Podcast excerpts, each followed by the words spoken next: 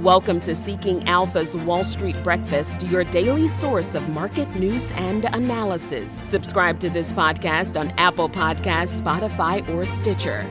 Good morning. Today is Thursday, August 11th, and I'm your host, Julie Morgan. Our top stories: Disney, JPMorgan, and Amazon. And later, Google, Domino's, and Nintendo. Stocks surged Wednesday following the release of consumer price data that showed cooling inflation in July. The Nasdaq and S&P 500 both jumped more than 2%, while the Dow added more than 500 points. The S&P finished above 4,200 for the first time since May. All 11 S&P sectors finished higher. This included greater than 2% gains in communication services, consumer discretionary, financials, industrials, infotech, and materials. The rate of annual CPI inflation fell to 8.5% in July from 9.1% in the previous month. The 10-year Treasury yield was basically flat at 2.79%. The 2-year yield dropped 6 basis points to 3.23%. The market is now pricing in a 50 basis point rate hike in September, down from 75. A further 50 basis points is priced in for November.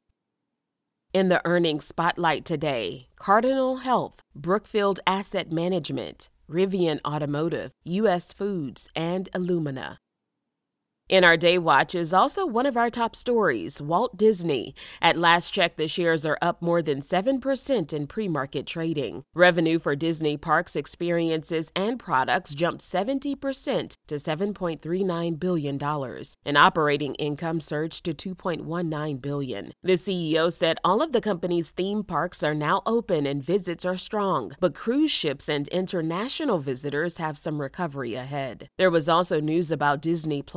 Disney announced price increases later this year for Disney Plus and Hulu. In December, they're launching an ad-supported Disney Plus tier in the U.S. It'll cost $7.99. That's the same price as the no-ad option, so that means it's going up by $3, also in December. Hulu subscribers will also see a price increase. As for the number of subscribers, Disney has 221.1 million total subscriptions worldwide across its streaming platforms, which means Disney Plus has more subscribers than Netflix. Netflix has 220.7 million paid subscribers.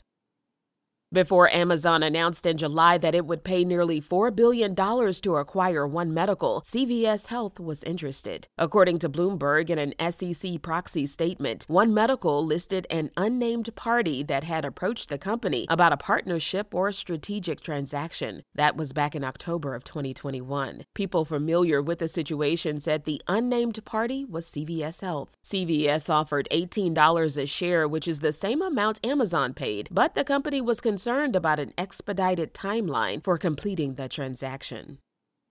After a 3-week trial and more than 8 days of deliberations, 2 former JPMorgan employees have been found guilty in a landmark case over futures market manipulation. Michael Nowak, the former head of the bank's precious metals business, was convicted on 13 charges, including spoofing and fraud. Greg Smith also convicted on 11 charges that included spoofing. A third defendant was acquitted. And if you're wondering, what is spoofing? It's if a trader rapidly places orders with the intent to cancel them before they trade, which creates the illusion of demand and influences prices.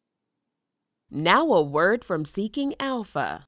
Seeking Alpha's stock screener picks top value stocks with strong long-term growth potential. These top stock picks are beating the market 4-1. Invest in your financial future today with these under-the-radar stock picks. Make the decision that over 200,000 other investors have made and get unlimited access to all premium tools, articles, and news, as well as exclusive quant ratings. Sign up now for our free 2-week trial by visiting seekingalpha.com/subscriptions. Google Fiber is planning its biggest expansion in years with a 5-state push into new territory. According to Reuters, the high-speed internet unit will move into cities in Arizona, Colorado, Idaho, Nebraska, and Nevada in the coming years. Domino's has closed its doors in Italy. The pizza chain entered the Italian market 7 years ago. Domino's stopped offering delivery in Italy at the end of July, and now the last of its 29 stores have closed their doors. And just in case you're looking ahead to the holidays, Nintendo says despite inflation, the company is not currently considering raising the price of its Switch console. The president of Nintendo said they'd like to avoid pricing people out of the popular product. Shipping channels and the semiconductor supply chain contributed to Switch sales sliding 23% in the second quarter, and the outlook suggests profits will drop accordingly. But the company is still sticking to a forecast of selling 21 million switches this fiscal year. Now let's get a look at the markets as of 6:20 a.m. Ahead of the opening bell today, Dow, S&P, and Nasdaq futures are pointing higher. The Dow is up 129 points, the S&P is up 0.25%, and the Nasdaq is up more than 0.1%. Crude oil is also up at more than $92 a barrel. In the world markets, in the UK, the FTSE 100 is down more than 0.25%, and the markets in Japan are closed for a holiday. On today's economic calendar, at 8:30 a.m., initial jobless claims. Also at 8:30 a.m., the PPI, and at 10:30, EIA natural gas inventory. That concludes today's Wall Street Breakfast. Thanks for listening. For the best investment analysis and news on the web, go to seekingalpha.com. Subscribe to this podcast on Apple Podcasts, Spotify, or Stitcher. You can sign up for our other podcasts, the Cannabis Investing Podcast and the Marketplace Roundtable Podcast, on those platforms as well. I'm your host, Julie Morgan. Go out and make it a great day.